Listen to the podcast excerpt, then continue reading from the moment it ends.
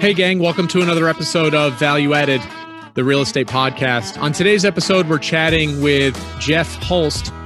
Jeff is a multifamily investor primarily in southeastern Michigan, as well as the Chattanooga, Tennessee market. Uh, he is also the host of the Old Fashioned Real Estate podcast, as well as the Last Life Ever podcast. So, without further ado, let's get on with the show. Welcome to Value Added, the real estate podcast where we speak with the brightest minds in the world of real estate who provide, create, and realize value in an ever changing market. And now, your host, Nick Walters.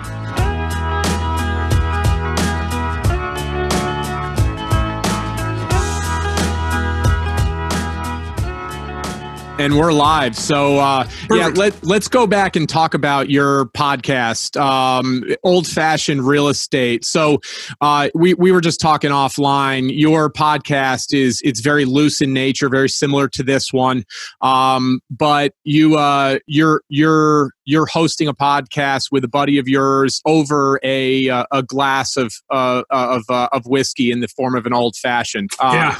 So tell us a little bit about the background of the podcast and how it uh, and how it evolved. Sure. So, um, you know, it actually started out as a joke for us. We were um, we were setting up our first syndication, right? So we were we were thinking, okay, what are we going to name our managing entity? And uh, we were uh, at Ruth Chris in the bar drinking old fashions, and I just kind of jokingly said, hey, you know, let's just call it old fashioned management. That sounds kind of cool, you know.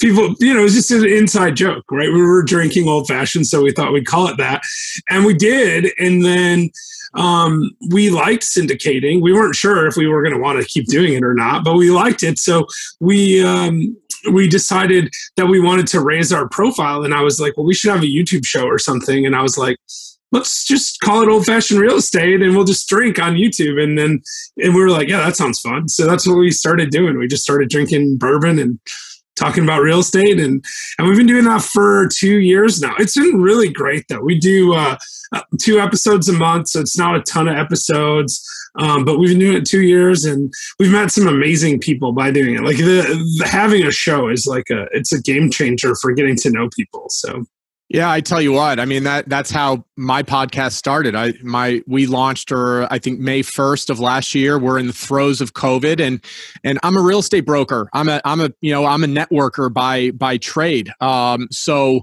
you know, I, I uh, I used to live in New York City, and I still do a lot of business in New York City. And and um, you know during during that time, um, we legally couldn't show apartments. So mm. what what do I do to just you know to to stay in touch with people? Well. Uh, everybody knows uh, about Zoom now. I mean, Zoom is is uh, synonymous with uh, Kleenex or uh, or or uh, you know another another brand name that is just uh, more synonymous with a um, you know, like a just a, a general product, yeah. right? Oh yeah, um, it's it's crazy. You know, people go on other streaming platforms and call it Zoom, right? Like, oh, we're gonna do a Zoom call. They're on Skype. it exactly. everything's Zoom now. I kind of wish I had uh, had bought a bunch of Zoom stock last March, though. That would have been a smart move.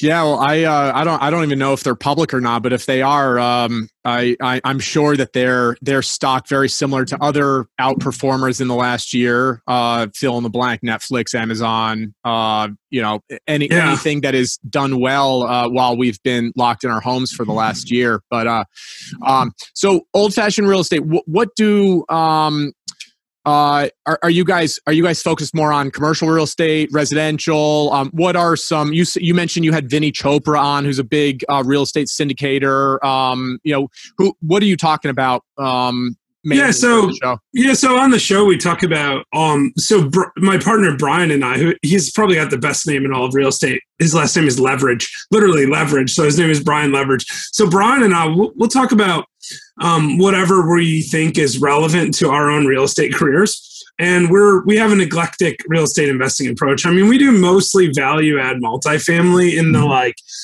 in the like one million to three million dollar range. So we're kind of below where the like big people like Chopra wouldn't, you know, he's not interested in that at all. But um, that's good for us because then we don't have to compete with people uh, for that. Um, so that's what we do mostly. So we talk about that stuff a lot. Um, but it's um it's really an education platform for us. So we'll pick a topic like um, mar- the market cycle, and we'll go into a deep dive for about 15 minutes on the market cycle and and how you can predict where you are in the market cycle and what we think is going to happen in the market cycle. And then the next week it might be uh, you know just an episode about um, you know how to determine the difference between your returns, right? Like maybe return on equity versus return on investment versus you know return on assets or whatever. So we'll, we'll go through this stuff and we just kind of dive into a topic. Uh, but we make it fun because we're drinking. And so um, we all, we actually usually film like two or three at a time and then release them later. And you can always tell when we get to the third one. Like we get to that third one and we get a little bit sloppier and we start talking like you know just whatever. But it's a, it's been a lot of fun. I mean we really enjoy the show and we've had good feedback so that's that's a lot of fun. Now you uh, you got your law degree from Michigan State. Um, are are you still a practicing attorney? And and and if if you were in law before real estate, how how did you transition from a legal background into real estate? That's a big question. Um, yeah, so I don't practice law anymore, and I haven't since 2010.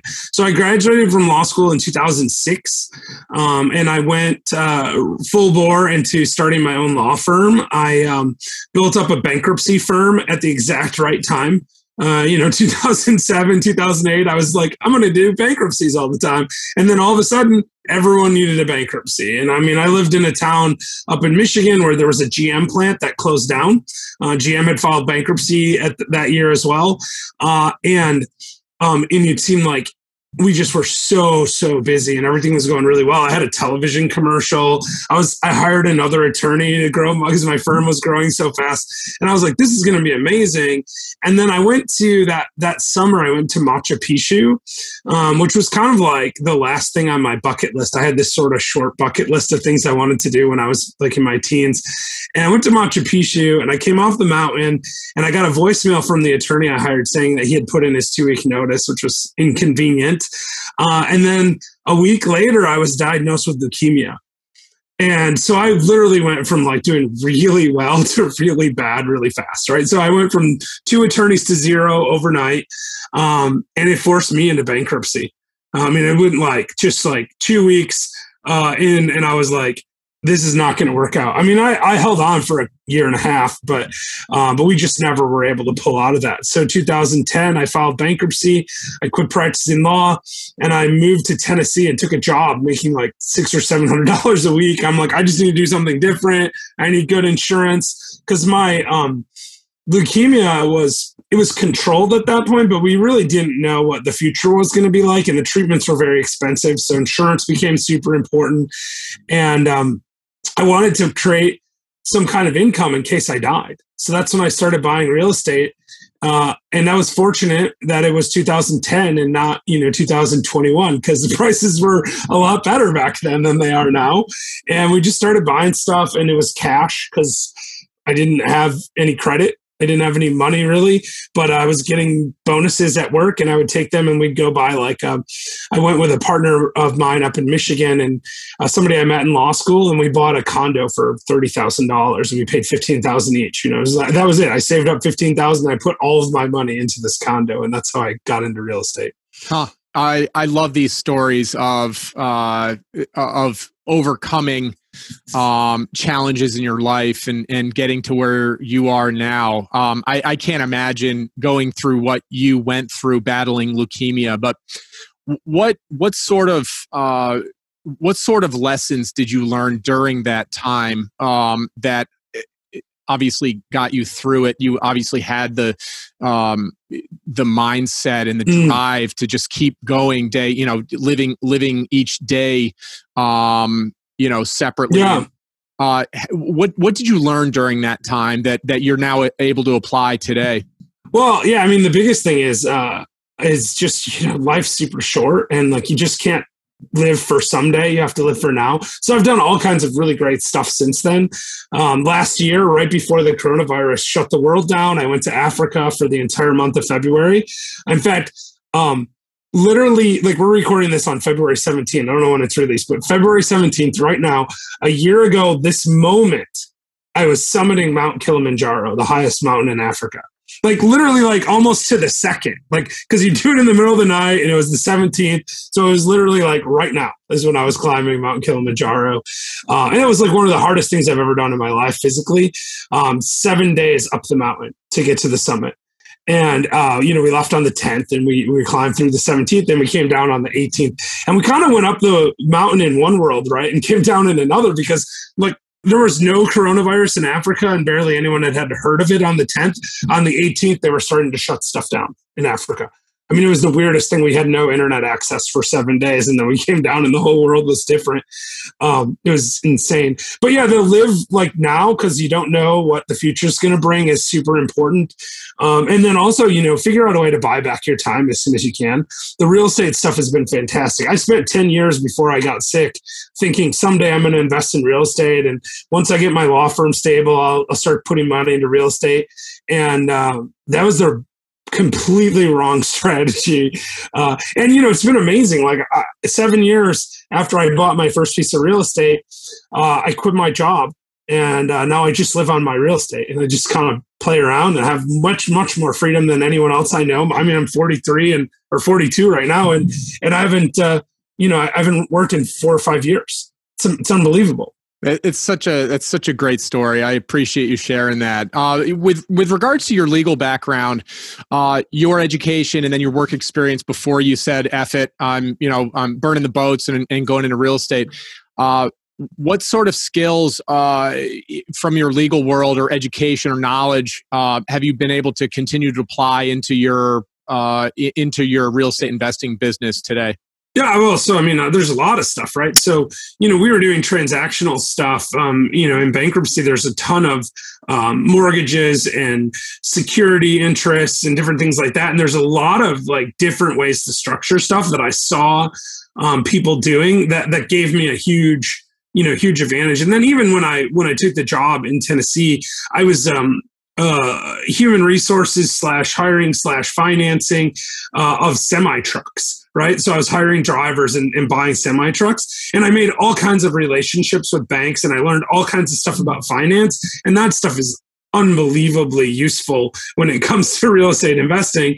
Uh, you know, the relationships are super important, and the just being a lawyer adds a ton of credibility anyway. Like you go into a bank and you want a loan, and they're like, you know, you give these little bios of like your background, and you're like, yeah, I have this real estate, I'm a lawyer, I have an MBA, you know, and people are like, oh man, like we want to loan this guy money. So that stuff has been fantastic. But I think the biggest advantage is just being able to understand contracts and also operating agreements, things like that, uh, on a super deep level. Cool. Yeah, that's that's really great. Um, so let's talk about your real estate investments. You said that you you dabble in that one million to three million dollar range. You're you're staying under the radar from the big dogs that are looking at 150, 200 units plus. Um, so let's talk about your current portfolio that you have um, and how it's uh, stood up to the to the the the wrath of COVID. Yeah, so we've been very fortunate. I mean, I'm still constantly watching the horizon because I think it's it's it's really unknown what's going to happen with the CDC eviction moratoriums and you know all this stuff that's out there still. Um, but we have so I have pretty much two markets I invest in. I invest in like Southeast Michigan, like Metro Detroit, not so much in the city, but um, surrounding Detroit, and a lot of that stuff is subsidized housing, um, workforce subsidized housing. So that's held up really well. Um, you know, we're at like 70 or 80 percent um, Section 8 tenants. And those people, you know, they're paying because the government's paying for them, right? And so that's been really helpful.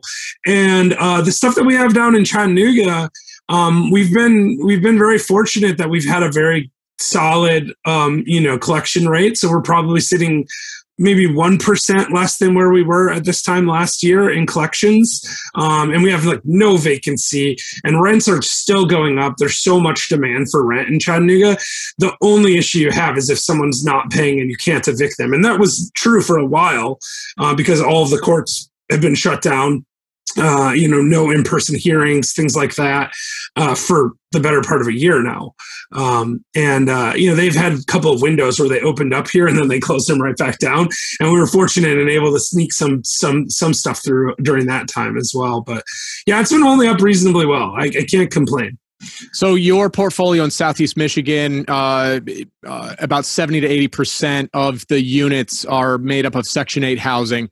Uh, how about your Chattanooga portfolio? Do you have Section Eight tenants there, or, or what is the? Well, I have I have one Section 8 tenant total, and that's an inherited tenant. Um, the programs in, in Southeast Michigan, there are several different housing authorities, and some of them are pretty good and they're easier to work with. Uh, the housing authority here, uh, I won't say they're terrible because, you know, maybe I'll want to work with them someday and I don't want them thinking that, but they're more difficult than the ones in Michigan to work with. And uh, they give you a little bit less flexibility, they're a little bit slower to react. Uh, and the rents tend to be further below market than what I'm comfortable with, um, what they're actually willing to pay. So um, it is what it is, but we just have we've avoided the the subsidized housing here in Chattanooga as a result of that. Out of your portfolio that you currently manage, uh, what what percentage of of the units that you've uh, that you have under your control have you acquired during the COVID era? And then the next question is, uh, how have you been underwriting deals differently now than call it a year ago uh, before COVID hit? Yeah, so the first deal we co- closed under the COVID era, era was March 16th, one day into the shutdown, and so that one uh, it was like do we actually want to buy this or not? We're not sure, um, but it's turned out really, really well. That was a big value add deal, and we've renovated it. We've been able to get most of the renovations done in the last year, and um, in fact, we just got an unsolicited offer that will profit us a reasonably uh, a good percentage on our investment. So I think we might end up selling that. Um, but that was a 16 unit, um, and then we didn't buy anything going into the summer. We just kind of sat tight uh, you know, just sort of see what was going to happen. And then um, this fall, we started underwriting deals again. Uh, and we just closed a 20 unit yesterday. Uh, and we have a 10 unit we're closing tomorrow, today, actually. So we're closing uh, in a couple of hours, we're closing a 10 unit. So, so opening up 30 units, and I've got 16 more under contract. Um, that equates to about 20% of the multifamily units that I have. So, so to answer the question on that, um, what we've been doing to, inter, uh, to underwrite is we're assuming much longer periods of time before we can uh, do turns. Uh, we uh, have to be comfortable with the fact that the people are actually paying now, which uh, let's be honest, if you're paying 10, 12 months into the pandemic where we're at right now, you're probably still going to be paying six months from now, um, regardless of what happens with the eviction requirements and stuff like that. So, uh, and of course, we don't really know. Um, you know, policy can change dramatically. We're early in the new administration, um, but I'm seeing light at the end of the tunnel.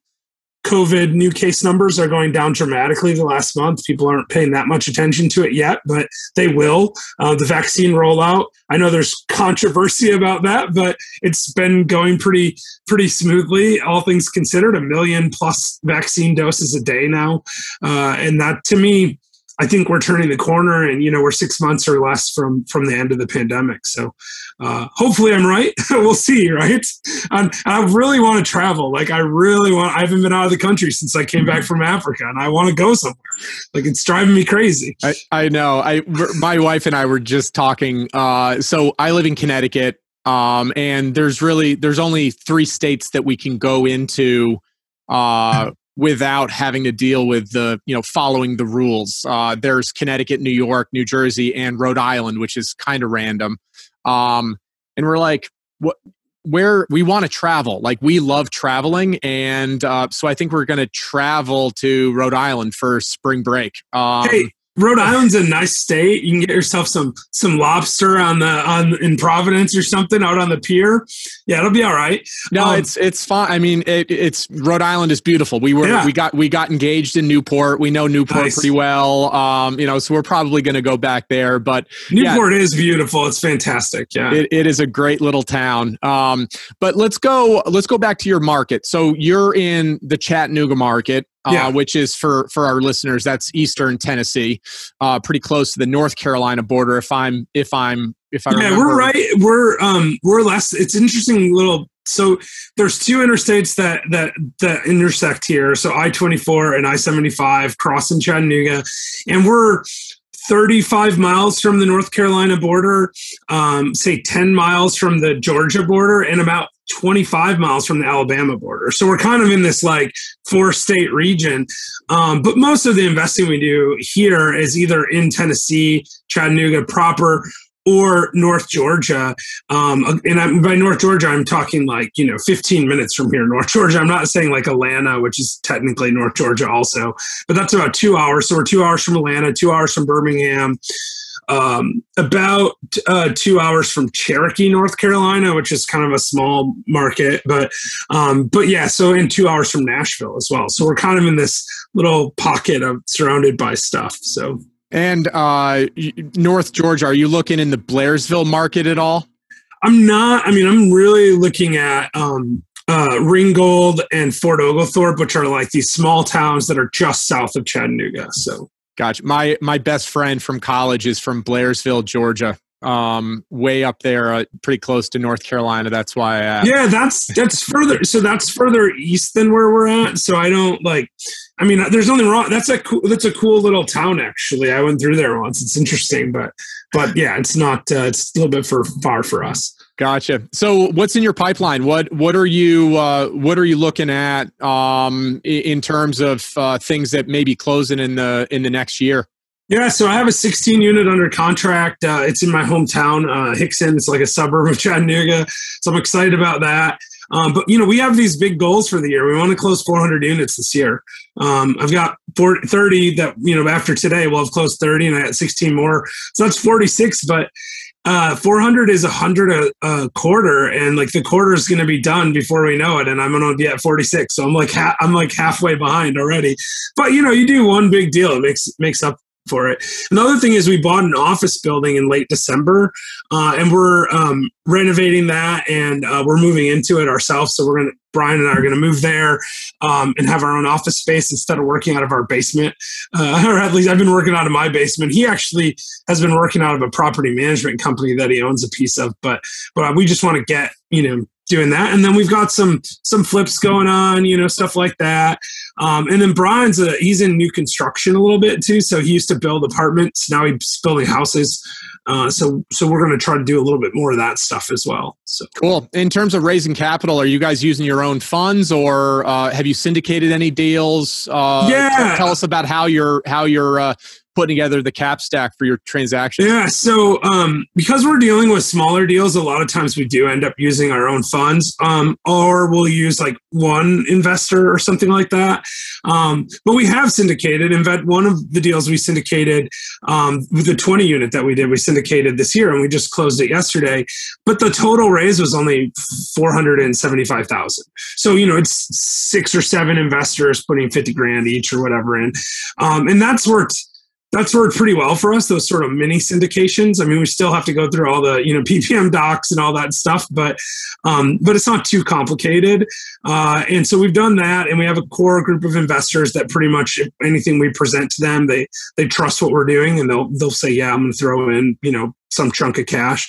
Uh, and then we like to do these things that they're not really syndications but they're like not really um, they're just kind of a different structure. I kind of made it up. Um, basically what we do is we have a couple of investors that are partners with us in an llc um, they're you know it's not like a gp thing. It's like you know there's three of us We each own a third of the LLC, and they have more cash than us. So they'll like when we find a deal, they'll loan the money to the LLC, uh, interest only loan to the LLC, and then we'll go buy whatever it is using that capital as the down payment, and then we'll refinance after we stabilize the property and pay them their money back, and we just all keep owning the property, you know, thirdsies or whatever. So, so that's a that's a, a essentially a loan in the form of uh, debt, but mm-hmm. they but they are a part of the management team in this LLC, yep, and they're absolutely. going to have an equity stake in the yeah. in the upside in the deal. Yeah, that's right. So they'll get like we'll give them like six percent interest only. We have two people we do this with, um, and you do have to be careful. They have to be active, right? Otherwise, it becomes a syndication. Um, so you have to have the right people to do that. But these are people that um, you know they are pretty active in the process particularly in the underwriting particularly in in the um, disposition side but they're they're very active in it. They're, they're, accepting the full liability. They're signing the guarantees on the notes all that kind of stuff. Um, and in fact are even signing the guarantee on the note to themselves right? Like that's part of the deal. But uh, uh, and the banks don't seem to care. They look at that as just a capital injection from the partners. So uh, because that ca- that partner is on the on the deal, they're like, hey, we don't care what the source of your twenty percent down is or whatever. And uh, uh so it's been working really well. Uh, we kind of fell into that on accident when um, I was uh, really short on capital in 2011. Um, we had bought a couple of deals and we didn't have any money left. And uh, I was talking to my dad one day and he was like, Oh, I kind of want to find deals. Like, like, why don't we do something together? And I was just kind of like, Hey dad, like, like, like I got this condo. Like, why don't you, you know, take a mortgage on the condo and then we'll partner up and, and, and you know, so he loaned money on a different deal at the time. And then we found another deal shortly after that. Uh, and he was like, well, I'll just loan the money to the company this time. And I'm like, all right, cool, because we'd already started this company, and then that worked pretty well for him, and he was happy to do it. And then, and then uh, afterwards, I was like, hey, this structure is kind of cool, like it works. So um, we like the 16 unit I bought in March. We did it like that. I have none of my own money in it, and uh, you know, it looks like we're gonna pay off the uh, the other guy, and then still make a big return when we sell it here uh, pretty quick. So Jeff, we're going to conclude this episode with the hard hitting questions. These are the questions that we ask every one of our listeners. I always love to start out with what's your why? Yeah, I want to help people live the best version of their life. So I actually have another show, which I didn't even mention, but I feel like I'll put it in here. It's called Last Life Ever. And it's literally about living the best version of your life. So we interview people doing like extraordinary things. Uh, you know, some one person we interviewed hike the Appalachian Trail for charity. Uh, another person we interviewed was uh, the comedian TJ Miller, right? Like we just interview people that just start doing cool things to help our audience recognize that they can they can do extraordinary things and it comes down to like me getting sick and saying you know someday may never come like you need to do it now uh, and so that's why i do that show but it's also why i do old fashioned real estate it's why i do the syndication stuff listen i have enough cash flow from my real estate, I could just go live on the beach and scuba dive every day, and that would be pretty fun. I might get a little bored, but it'd be pretty fun, I think. Um, and I just kind of went, you know, this is a great life I live, and other people should be able to do it too. So that's why I do it. Cool. Uh, is there a recent book or another piece of media that you've consumed recently that's added significant value to your life or your career? Um, yeah, so there's so many. I mean, I read tons of books. If you look behind me, I've got like a gazillion books back there. But I'm reading um right now The Laws of Success by Napoleon Hill. It sort of predates um Think and Grow Rich. It's much more involved. It starts out a little slow, but it's fantastic. Like really, really good. And we're doing it in a book club. So we're like really diving deep into it. And it's really kind of opened up some new possibilities for me mentally. So Jeff, how do you like to pay it forward? Uh, well, you know, the shows that I do and, and stuff like that are the biggest thing I do. But um, we actually started a foundation recently, the Last Life Ever Foundation, and we take um, and make small uh, contributions where they make huge differences. So, for example, we actually just paid to fix a guy's car who's a taxi cab driver in El Salvador. Um, you know, and it was like for him, that's life changing money because it's, you know, you give him $500 and now he can feed his family you know stuff like that. So we try to find and identify the stuff that slips through the cracks you know even just buying like gift cards to like you know subway or something for like homeless people. It makes a huge difference uh, for them. So we uh, we try to we try to do that that's our big thing right now. That's super cool. What is that foundation called? Just so I can plug that. Um, you know, we don't even have a we don't even have a website or anything for it, so it's like really hard to plug. But it's called Last Life Ever Foundation, and okay. um, and we right right now it's completely self funded by myself and my partner in Last Life Ever. Uh, we're working on the 503c status. Once we get that, we might put up a portal to take donations, but we have we we don't want to we, we don't want to make it into a like we're trying to do a money grab right? Like it's really about just helping people but we do think that if we get more capital we can help more people. So eventually we'll start taking cash from people. That's great. Um, jeff knowing what you know now and and your your life experiences battling battling and overcoming cancer and and now building a, a, a sizable real estate portfolio what would you tell yourself what piece of advice would you give your your 21 22 year old recent college graduate self? Yeah i mean it should be obvious right? Don't wait just go do it. Um, but the the real thing is the biggest mistake i made was waiting too long to get in real estate but the second biggest was not getting into multifamily sooner.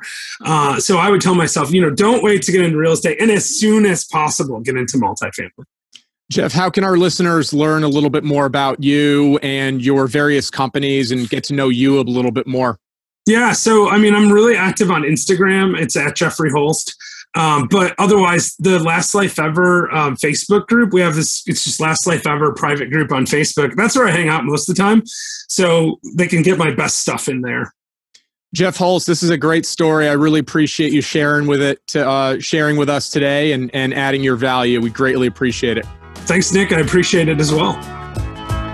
Thanks for listening. If you enjoyed this episode, please make sure to leave a rating and a review, which will help us introduce the podcast to other listeners.